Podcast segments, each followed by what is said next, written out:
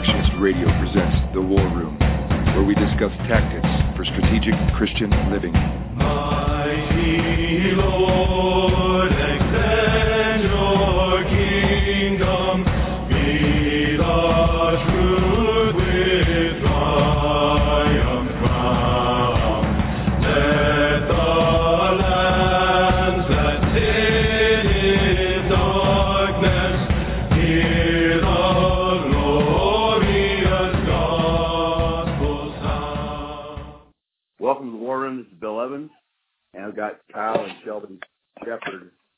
Located here in Columbia, and they're in Moulton, Alabama.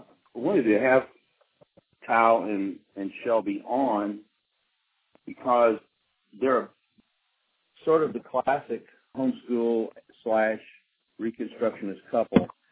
They're founders of Visionary Press. They both studied applying scriptures to a number of societal issues for several years.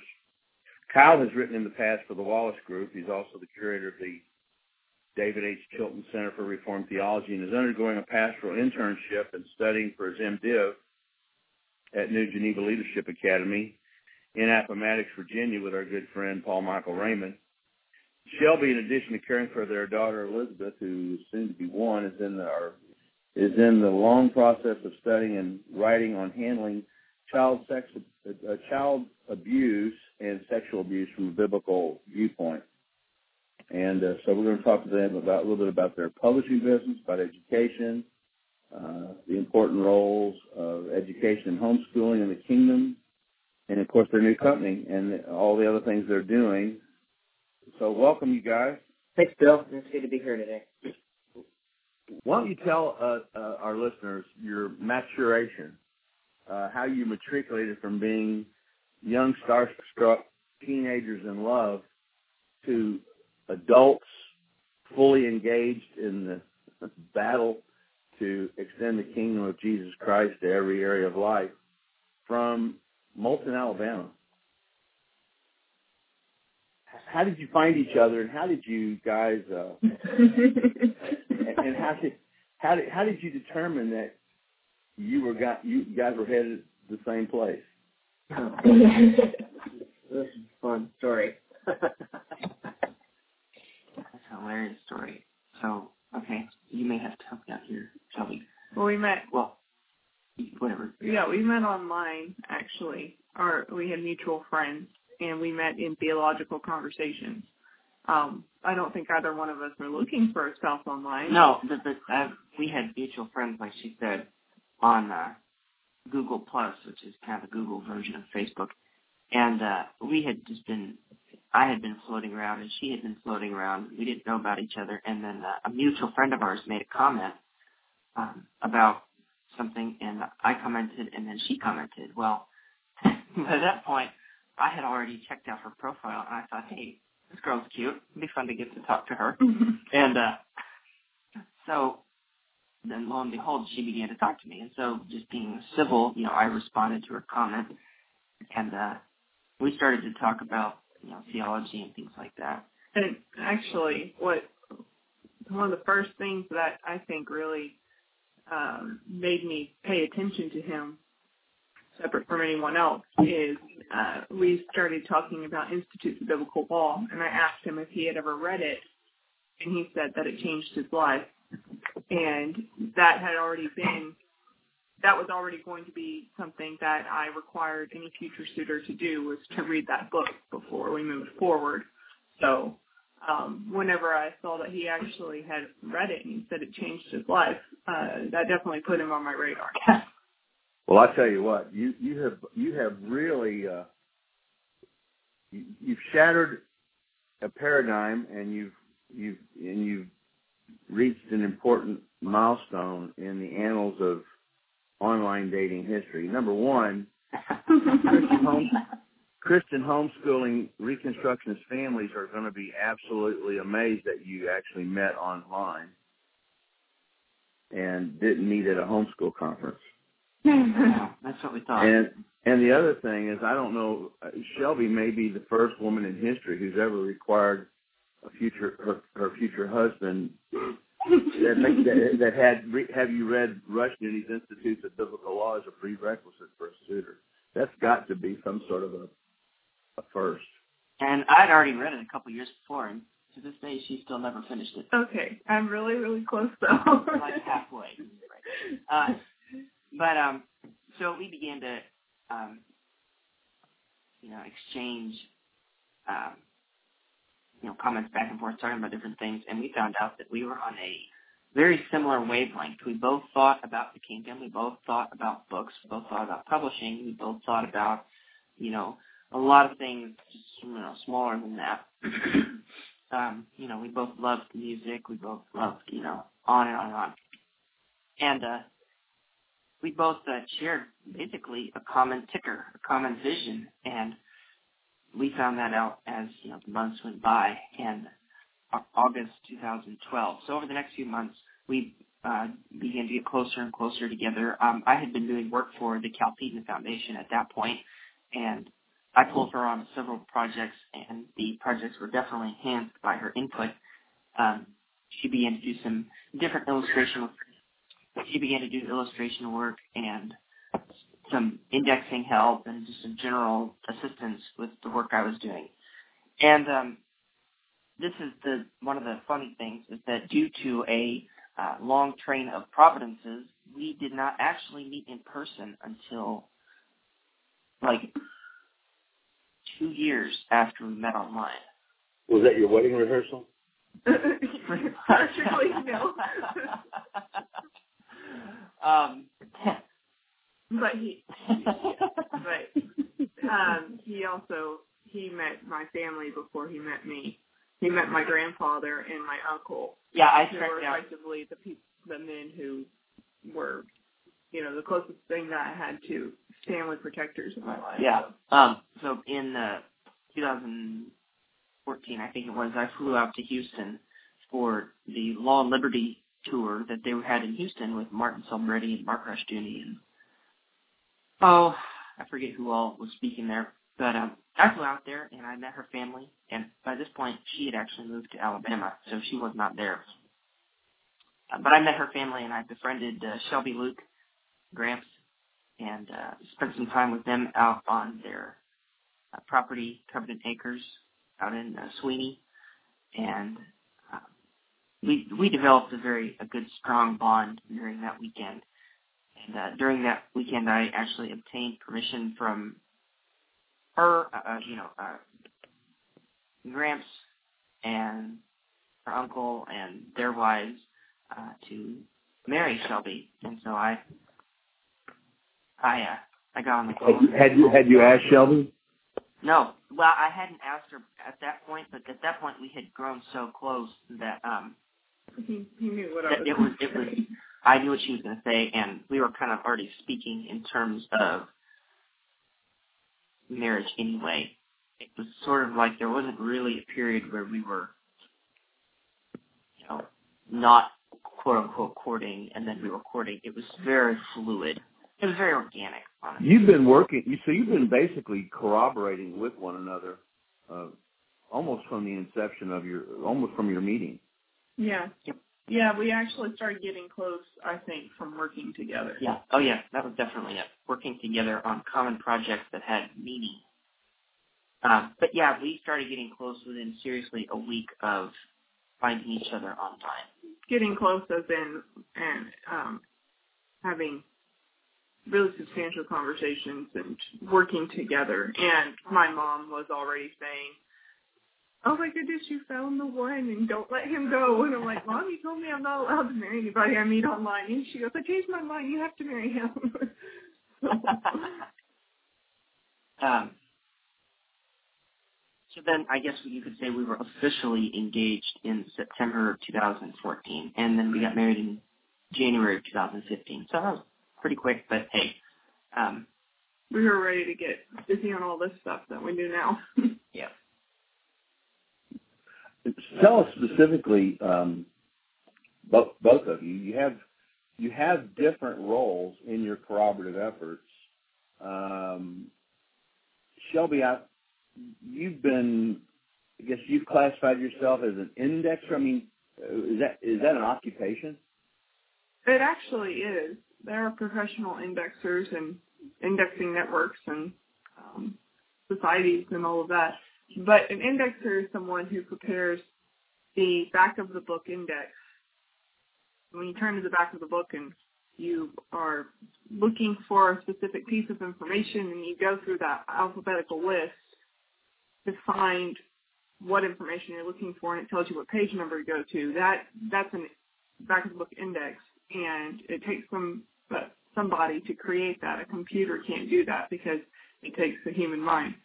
So, um, you know, softwares can create concordances, but an indexer is someone who has to recognize that if, you know, for instance, Rushdoony is talking about a victorious eschatology, and elsewhere he uses the term postmillennialism, um, those are both the same thing, and they need to be brought together for the under the head of postmillennialism or something.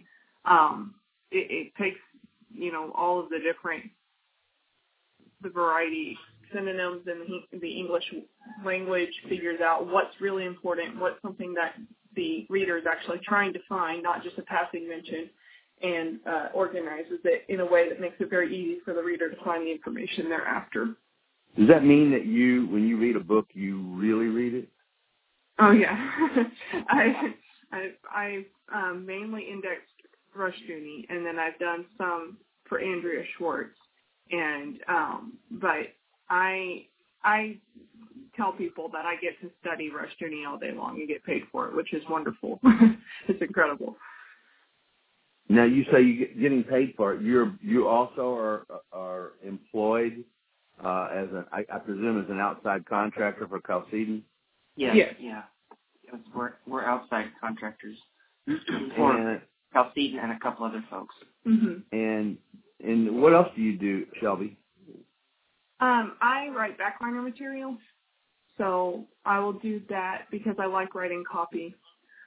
You know, I catch errors sometimes, make sure that file catches them, and then also right now I'm training other people to index so that they can replace me at some point.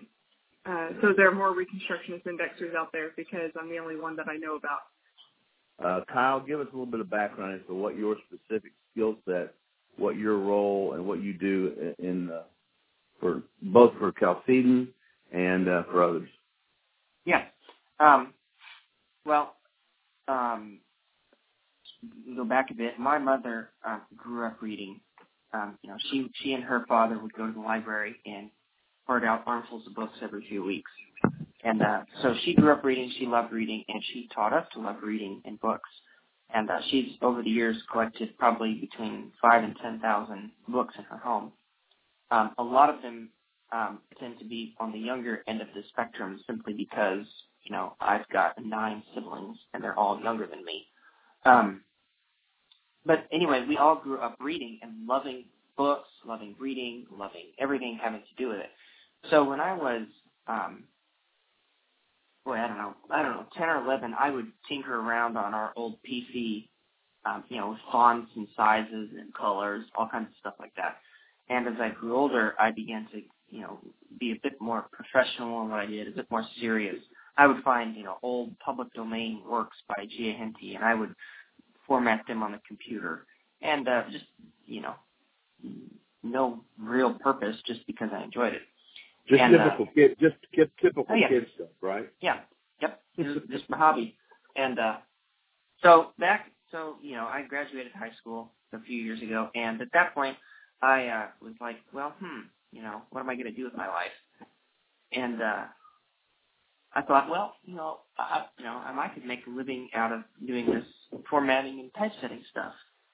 So, um, you know, I, I called around and uh, to some different publishers, and uh, one of them happened to be Mark Rushdoony, and uh, he, uh, I talked to him. I said, Mr. Rushdoony, uh, my name is Kyle Shepard. Uh, I am, uh, you know, here's who I am. Here's what I do. Here's, you know, how your father's works had impacted my thinking, and I'd like to be able to help you guys out with some typesetting. Is there? Do you happen to have a volunteer project I could work on? And uh, he uh, said he'd get back to me, and then two days later, Andrea called me and uh, had a project I could work on as a volunteer, and, uh, the rest is, I guess, as they say, history.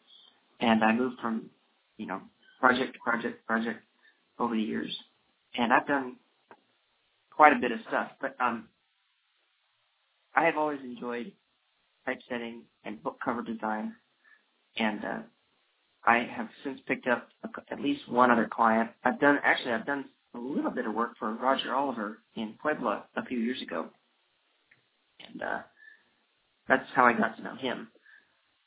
But um, so that is that. I guess you could say that's my history as far as the book design goes, and book design, typesetting, stuff like that goes.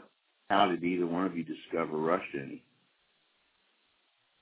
I had a close friend. I went to homeschool co-op classes my mom had put me in. And um, when I was about 13, um, I was actually in the throes of rebellion.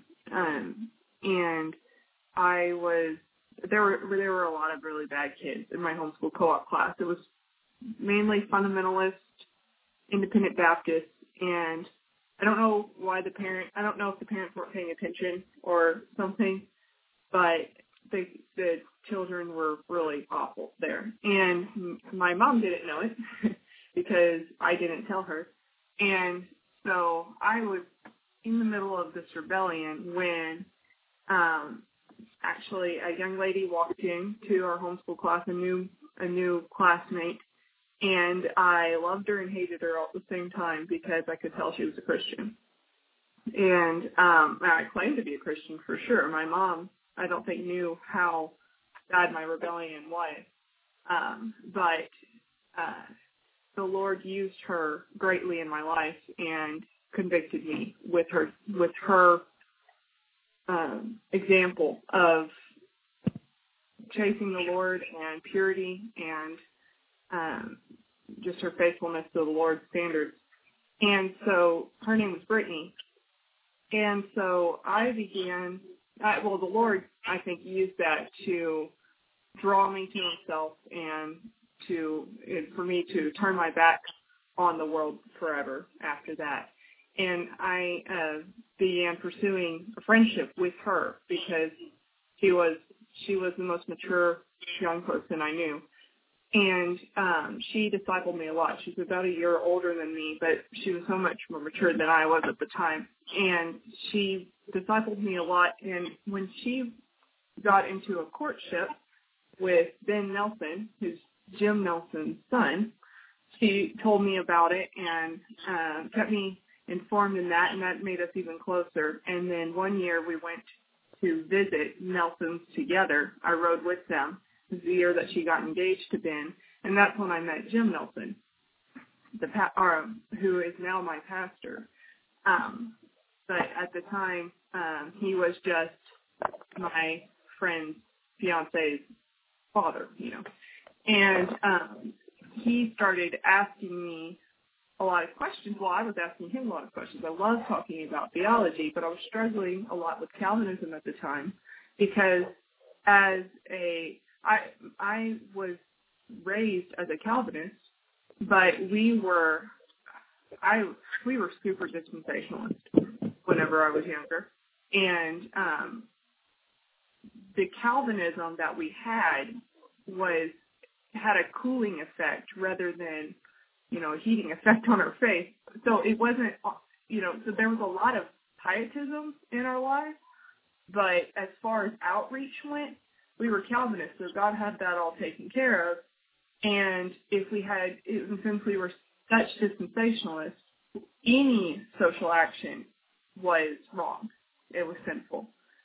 So as a young person who was, you know, on the cusp of adulthood, I I was really, really chafing under this pietistic Calvinism that I was raised And I was starting to hear things like, you know, well, well, if you have children, if you bring children into this awful world, I started hearing phrases like that in my circles, and I and I didn't like that at all. I was thinking, what? how I need a faith. I I know that the Lord created me for some reason, and I need a faith that will show me. I need to know what the what God wants me to do with my life, and I need a faith that is broad enough to include my every single day, and include what I'm supposed to do with my children and what I'm supposed to do with my children out in this awful world. Um, and I had friends who were Arminian, and they, at least, they had the passion to reach people for Christ because of the of their belief system. They believed that God needed them to reach people for Christ, and so while that was bad theology, it made them very active, and they were evangelizing. And so I was really struggling with my Calvinism at the time and I was really wanting to become an Arminian for no other reason but to have something to do with my life that would be meaningful to the Lord. Um, if I could believe that God needed me to reach out and save people, then that gave my life meaning. Um, so whenever I met Jim Nelson, um, we started talking and our, our conversations began at Calvinism and we discussed it and as I was talking to him, even though he was using a lot of the same arguments that my grand my grandfather had been, it was it he had something different, a whole different dynamic in added to it and he began talking because the one thing that he said I I remember saying the problem with Calvinists is they don't do anything to change the world. And he said, "Oh, is that so?" And he went and got me a book called Calvinism and History and handed it to me. And it was all about how John Calvin, you know, by God's grace, his good theology changed the world. And um and it was for the first time I heard things like, you know, the United States of America would not be here without Calvinist theology and things like that. And, and I was reading about uh, Geneva and how it was a haven for women and children. And I was reading about how Calvinists had a, because of the sovereignty of God, they had a program for social action. And it was a complete paradigm shift for me.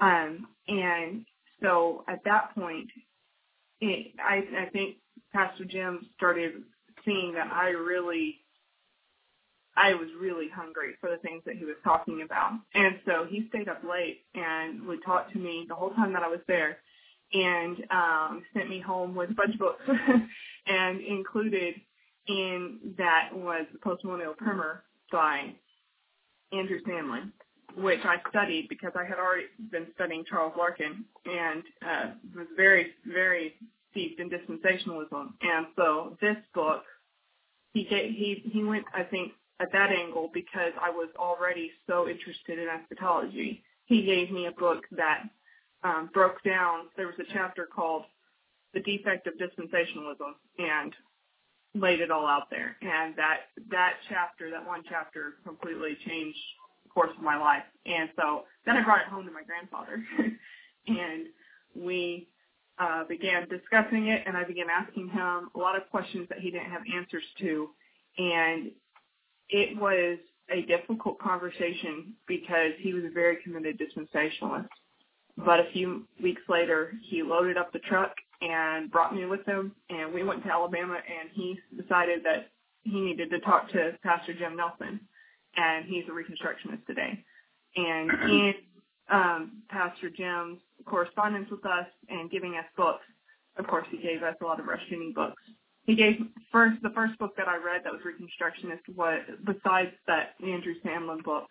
Um, but the first Hardy book that I read was um, The Dominion Covenant by um, Gary North, yeah. And of course, he references Rushdoony all throughout there, and it was very, uh, it was so different so different than anything that I had ever read before, and I just became so hungry for for any Reconstructionist book I could get my hands on. And we had the Institute of Biblical Law, and Pastor Jim had said that that was one that I really needed to read.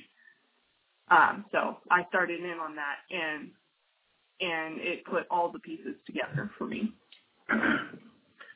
Well, yeah, two things come to my mind. Number one, I I, I really love your grandpa, but I don't think I'd have even liked him as a dispensationalist. I can imagine. I can imagine. I can imagine Gramps as a dispensationalist. He would have been a real coot, uh, as we say. But the other thing that's really interesting is uh, how God's, you know, God's sovereignty is so multidimensional and overlapping. It's like completely interwoven. So Brittany's marriage to Ben in the sovereignty of God was also God's methodology to bring you to Ben's dad, Mm-hmm. which brought you into your present worldview. It's, it's really uh, an amazing story. I, I, yeah. Yeah, absolutely. and I didn't understand why we're ho- why we were homeschooling and doing all of these things that good fundamentalist Baptists do without, you know, a reason for it. It was like it, it didn't make sense to.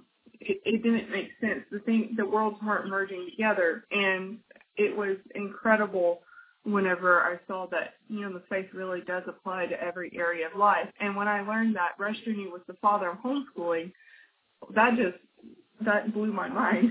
Like, yeah, just uh, back in the 60s, Mhm. messianic character of American education.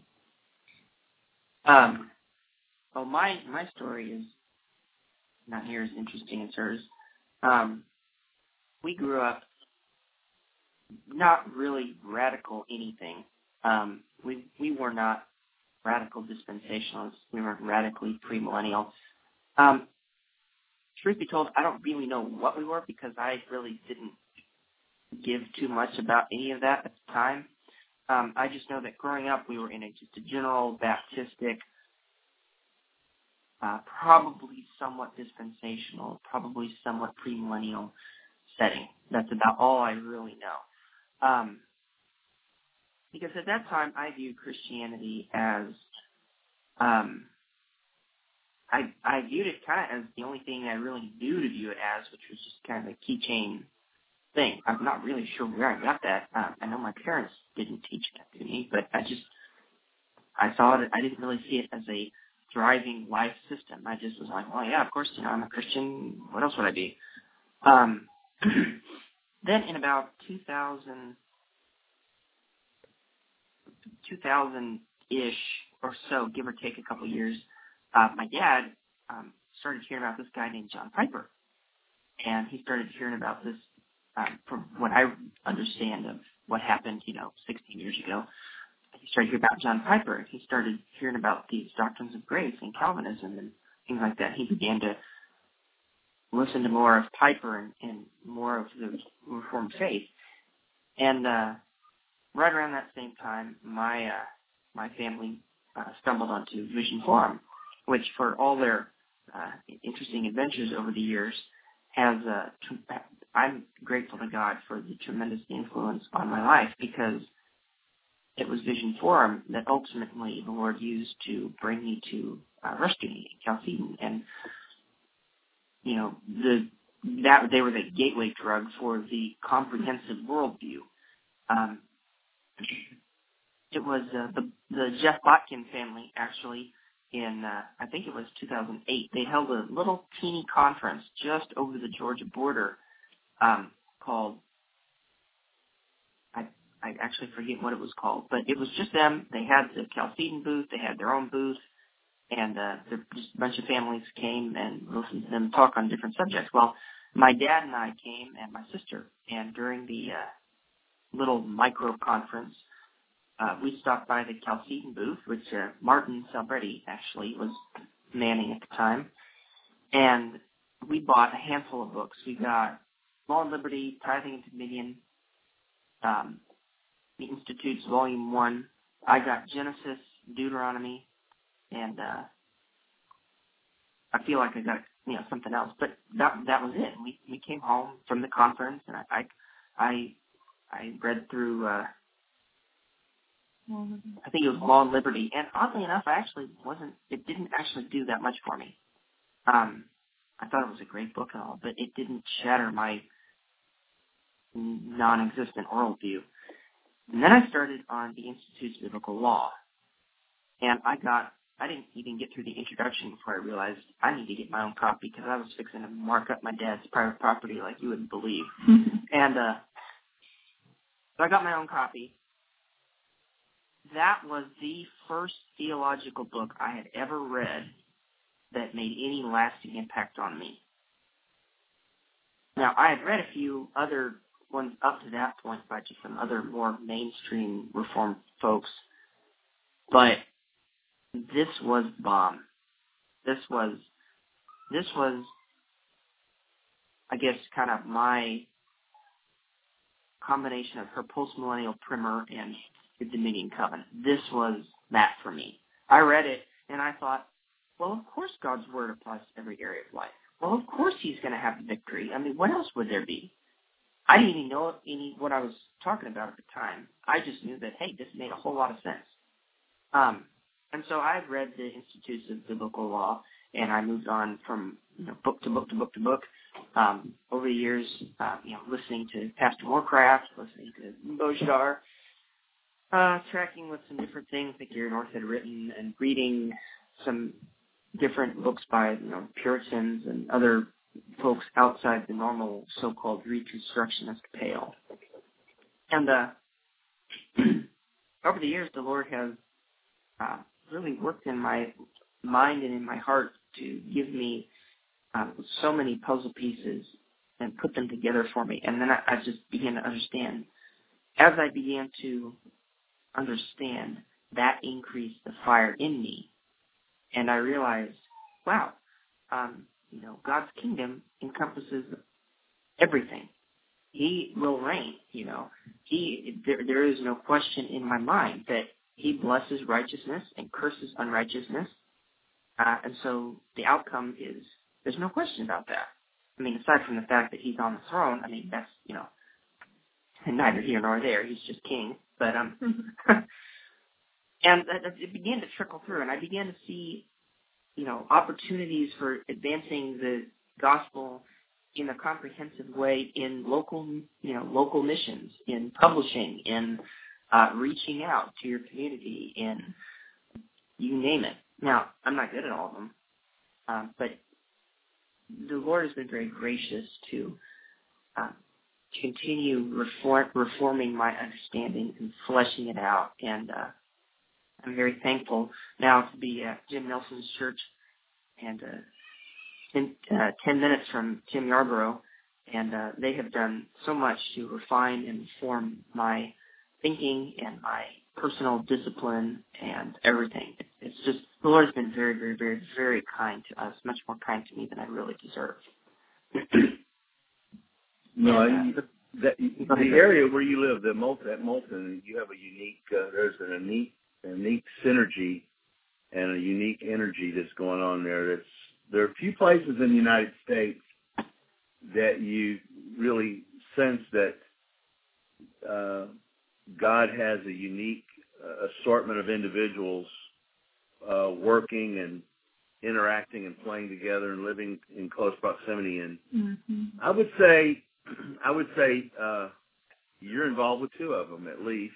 One is uh, New Geneva at Appomattox, and the other is Moulton, Alabama. Mm-hmm. Um, it, it's um, why don't you tell us a little bit about? Uh, it sounds to me you're both yeah you're destined to be publishers. We want to talk about your new publishing venture, your new uh, your new company. But if you would take a, a minute, Kyle, to sort of sell our listeners on New Geneva, what you've gleaned from your association uh, with that uh, uh, organization and establishment, Paul Michael Raymond. Is it is, is New Geneva pretty much uh, his baby? I mean, is, is, is it is, does it exist pretty much because of his Herculean efforts, or were there other people involved in starting it? Um, yeah, uh, my understanding is that it is his baby. It's his efforts. It's it's it's there because of his work over the years to establish it and put it together and pull all the resources together, etc. Um, New Geneva is a tremendous resource. Uh, it is like nothing else I've ever seen. Um, not that I've seen a whole lot, but my point is, you know, um, the he, I'm not sure where to start because it's, it's so um, it's just so good. Well, tell, tell It's very- I've had I've had Paul Michael Raymond on the War Room, uh, but we haven't. You know, I, I would like just from a from and, and Don Schanzenbach who uh, uh, who went through the Uh-huh. program there. Yep. Uh, but why don't you just give us your what your tell us what you're doing and what your and just your personal take on it. Yeah, sure. Well, I'm in the long haul um, to earn my Master's of Divinity. Um, I really, I, I have wanted to give myself a more structured education in these things for a while now, and uh, Dr. Paul has fit that bill perfectly. He is very flexible, and he's worked with me to, okay, you've read this, okay, well, we're not going to assign this to you. We'll give you another similar book. Um, he's very flexible. He's worked with me to put the course together. He has um, his the first course is uh, well, the first course that I'm doing is uh, basically a primer to advancing the kingdom. And I thought when I first started, I thought, well, okay, you know, I work for Rushdoony. I've read a lot of Rushdoony. I mean, I don't really need this, but I, I'll just do it so that you know I I can you know do it. It's I have to anyway. Well, uh, I didn't get one lesson in before I realized, boy, that was stupid. This I had learned so much already just from one lesson um, in the beginning first elementary uh, course, you know, class that that that he had, and um, it's been amazing to hear to the the textbook that I'm going through right now is Schanzenbach's book, and a book by Ed Payne, and I'm listening to the lectures put together by Dr. Paul, and it's it's very incredible. It's really great because you, read the books, but then you hear Dr. Paul. So you hear the same material two or three different times, but it's from a different perspective, and they all pull out different emphases. And the fact that Dr. Paul is around and you know I can call him with questions and he'll answer them is invaluable. Um, like I said, Do you have do you have any do you have any interaction with other students, other other people in the program? I, I don't. I happen to know um, one other person who's taking it, and I also happen to know that Don Schanzenbach went through it. But other than that, I have no interaction with any of the other students. Probably mostly because there just isn't any interaction inherent. I mean, if, if I wanted to find out, I could. Um, It's a complete. It's a. It's a. It's a distance program, degree program that is that pretty much Dr. Paul tailors. I mean, Dr. Uh, uh, Raymond tailors specifically to the individual. Is that correct? yes, yes, So another person working on an MDiv who did not have your depth of background in Rushdoony would very likely be going about it differently. Is that is that safe to say? um, possibly slightly. Um, it's more based on what you think your calling is, I think, rather than you know what have you read before. Um, but yes, he does tailor it to some extent, and that's it's it's. I mean, he really cares for his students, and that's very encouraging for me. It's, Tell me, I, tell, uh, for a person who now you have an undergraduate degree already, I don't have anything. but you're going to go for a master's. So Yep. Well, I got to work my way through the BA, but yeah. what what uh, what sort of a trajectory, what sort of a time frame, and what sort of a cost for the uh, interested listener uh, could they anticipate? time frame is super hard for me to put a finger on because that's one thing about the college is that it's completely flexible. It's totally up to you as far as speed. So what may take one person, you know, two to three weeks to get through one course may take somebody else three or four months simply because of the other things they've got going in their life. I know that I'm going to be on the lower end for sure. Are there are there still are there still state mandated requirements as far as credit hours? Yes. Yes. And, And you know so- roughly you rough, you know roughly how many credit hours are involved in the program? Um, uh, not off the top of my head, but you can get all that info on their website, ugeneva.us. Um, and uh, would you say it's pretty affordable? Yeah, I would. I would say that um, I would say that it's affordable. Uh, you know, you got to obviously be disciplined with your finances, but um, I would say that it's it's for the price that it is and the flexibility that it offers and the hands-on mentorship that Dr. Paul gives, and this it's the ability to go at your own pace. There's nothing like it. You, what, How often how, how how frequently do you actually meet with uh, Paul? Uh, Um, in person, um, yes. I don't. Uh, you don't.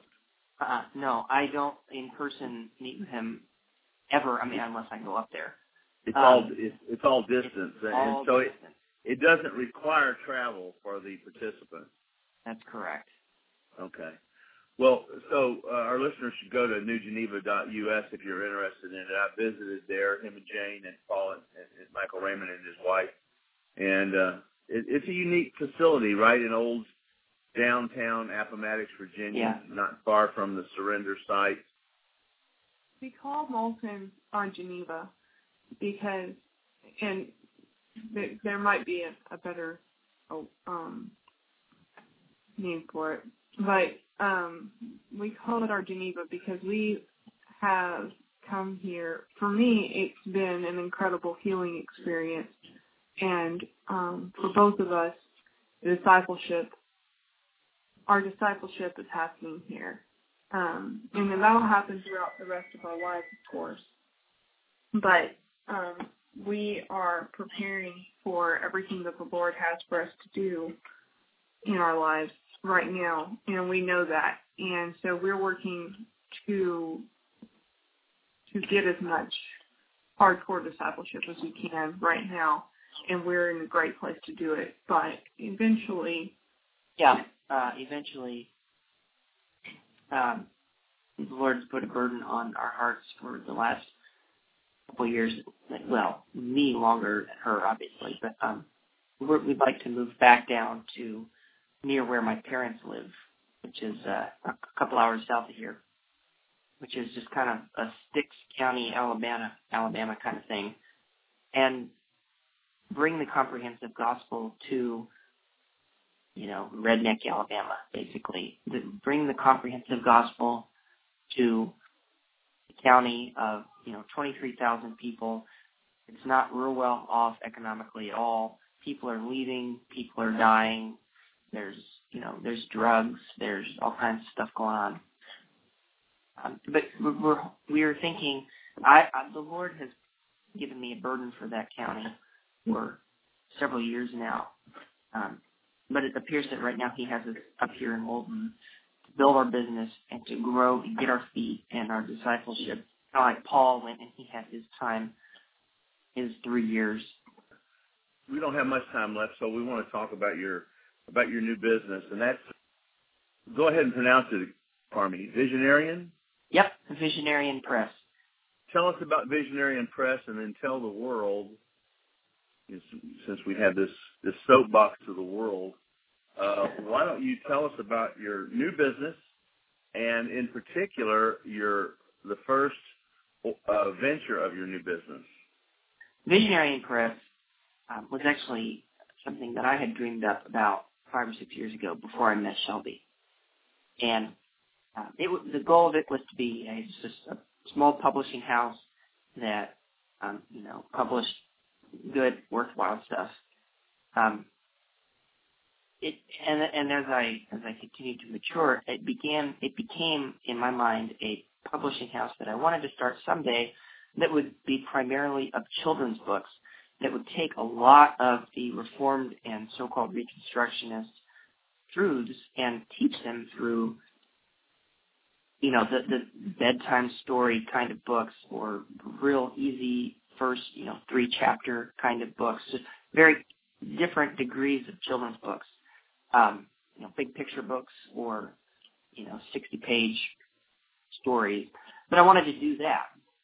Um, that was actually one of the main things that got Shelby involved is because she had a similar vision.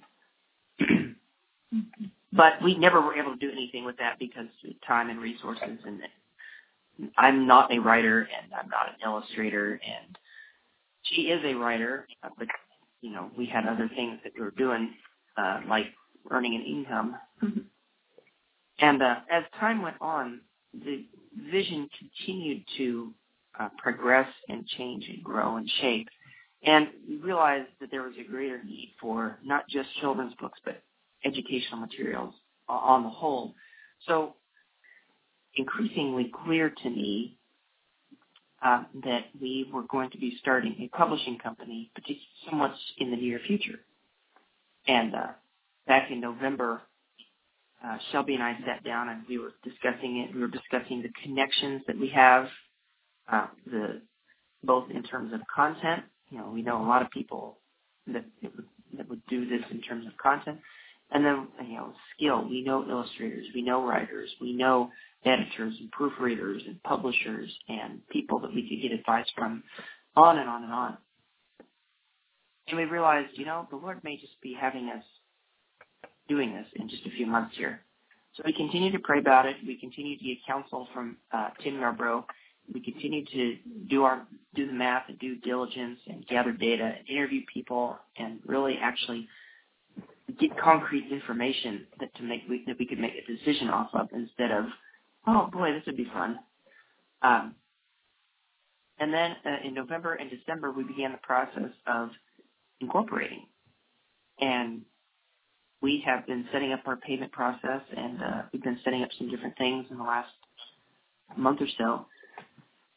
But Visionarian Press is a publishing house and our long-term goal is to take a lot of the Reformed and Reconstructionist material and even some stuff that's put out by non-Reformed, non-Reconstructionist people, but translate it into children's books, teach these principles uh, homeschool curriculum, online e-courses that, you know, Johnny can log on and do his course and watch his lecture and then do his homework and get off the computer anywhere in the world. Um, prison, uh, prison ministry material, study guides, local community outreach material. Uh, we want to ultimately we want to take a lot of material some of the more important works and translate them into more basic English uh, for you know that particular demographic of readers. So our goal is to really advance education in terms of practicality. Let's put feet to this, okay? It's great that you know whatever, but how does that practically apply in the real world? What are you going to do with it? So that's a very long-term vision for Visionarian. Uh, but our motto is first the blade, taken from our Lord's um, passage of first the blade, uh, and then the ear, and then the uh, full harvest from Mark 4. And that's very much how we're starting out right now. Uh, we are our first book, um, which by the time this podcast is released, this our first book should be on the market. But our first book is um, A.W. Pink's The Sovereignty of God. Now, this book has been out for, you know, 80 years or whatever. It's a Christian classic. It's well known. It's loved. It's not often listened to. But it has, but what we are doing is we are taking the unabridged version. We are professionally typesetting it, giving it a new professional cover we are having it hardback, hardback down, Smyth sewn binding to last for years and years. We are giving it a scripture index.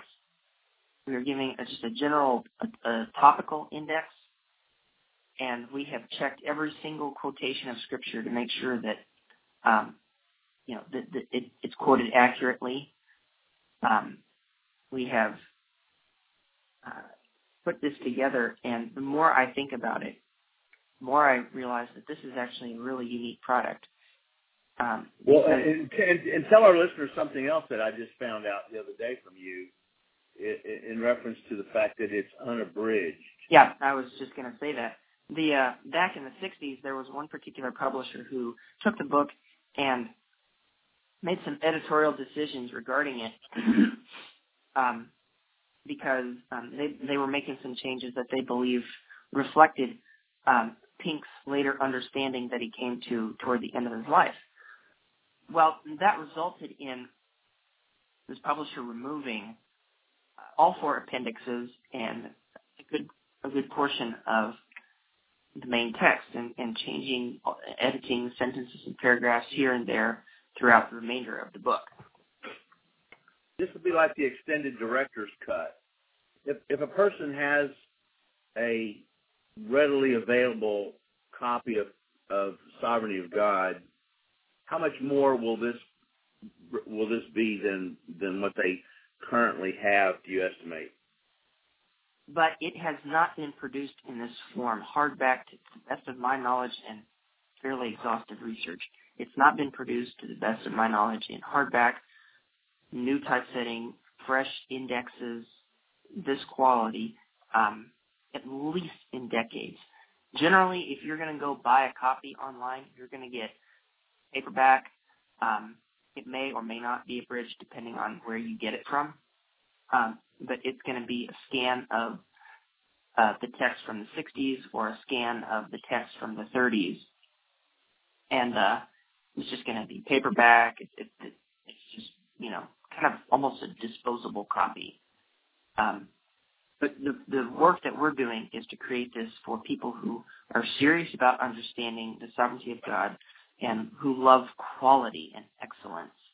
If you're looking for a cheap throwaway, you can get one really cheap on Amazon. But um, Well, I wouldn't So- call it a throw. I wouldn't call it a throwaway, but a giveaway. oh, that's true. That's a good point. Um, so as far as the average copy that a person may have, uh, well, I know you know Mr. Tim has some of the just paperbacks. I know our pastor has an unabridged paperback.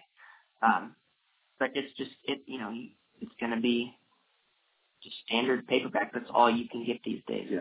So to to to get to the meat of the matter, this is a this is a production that needs to be in every pastor, elder, Christian family, homeschooling family's library.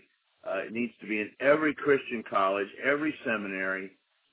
You have youth on your side, and and energy. If you study church history, great things have more often been accomplished by the orthopraxy of the few than the, than the orthodoxy of the many.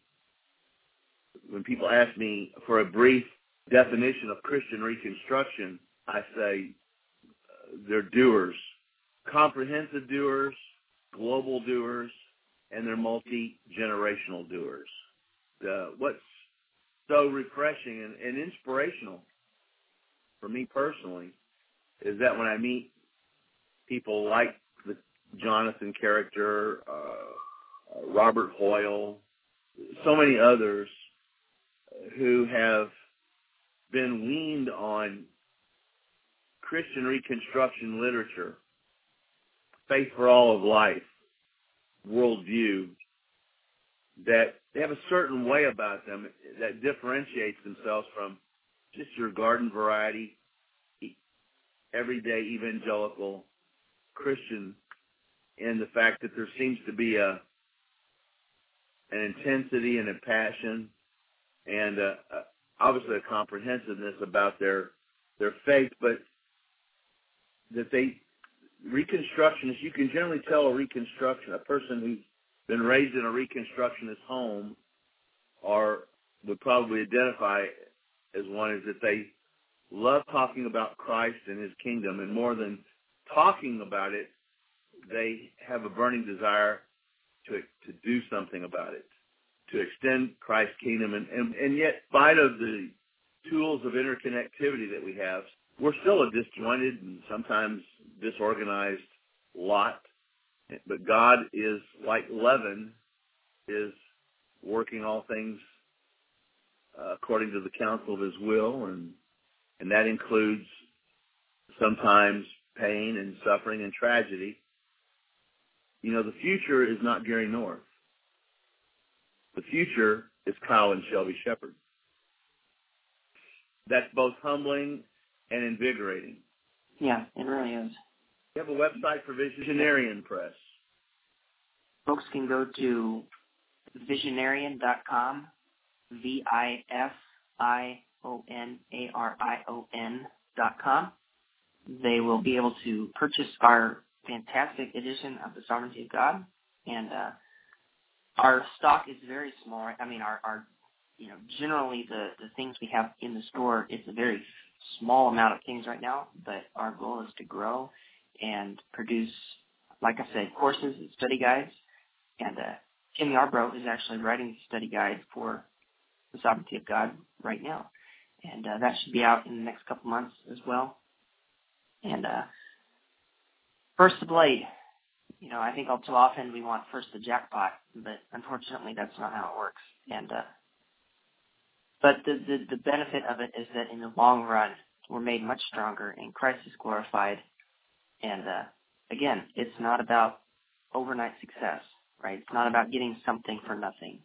It's about faith in action, faithful action. It's about obedience, and it's about the kingdom, and it's about Christ. Amen. All right. Well, Kyle Shelby Shepard, thank you for joining us. And folks, thank all of you all for listening to us today here on The War Room. Thank you for joining us in The War Room. Please enjoy The Nation's Rage, Psalm 2, by My Soul Among Lions.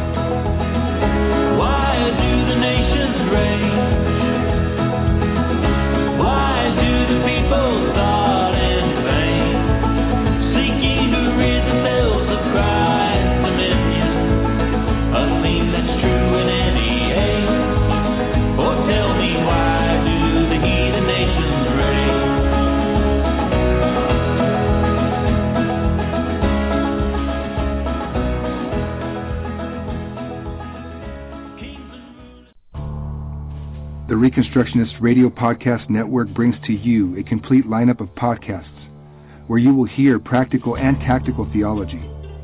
Our desire is not simply that you consume our shows, but that you also live out your faith in every area of life. We can talk all day long about these things, but if we fail to put them into practice, then we fail as ambassadors of Jesus Christ our King. Subscribe now to your favorite Reconstructionist Radio Podcast Network shows or you can subscribe to the Reconstructionist Radio Master Feed, where all of the content we produce, including the audiobooks and audio articles, will pop up as soon as they are available. And don't forget to visit ReconstructionistRadio.com to volunteer as a narrator or to partner with this ministry financially. May the Holy Spirit stir you into action for Christ and His kingdom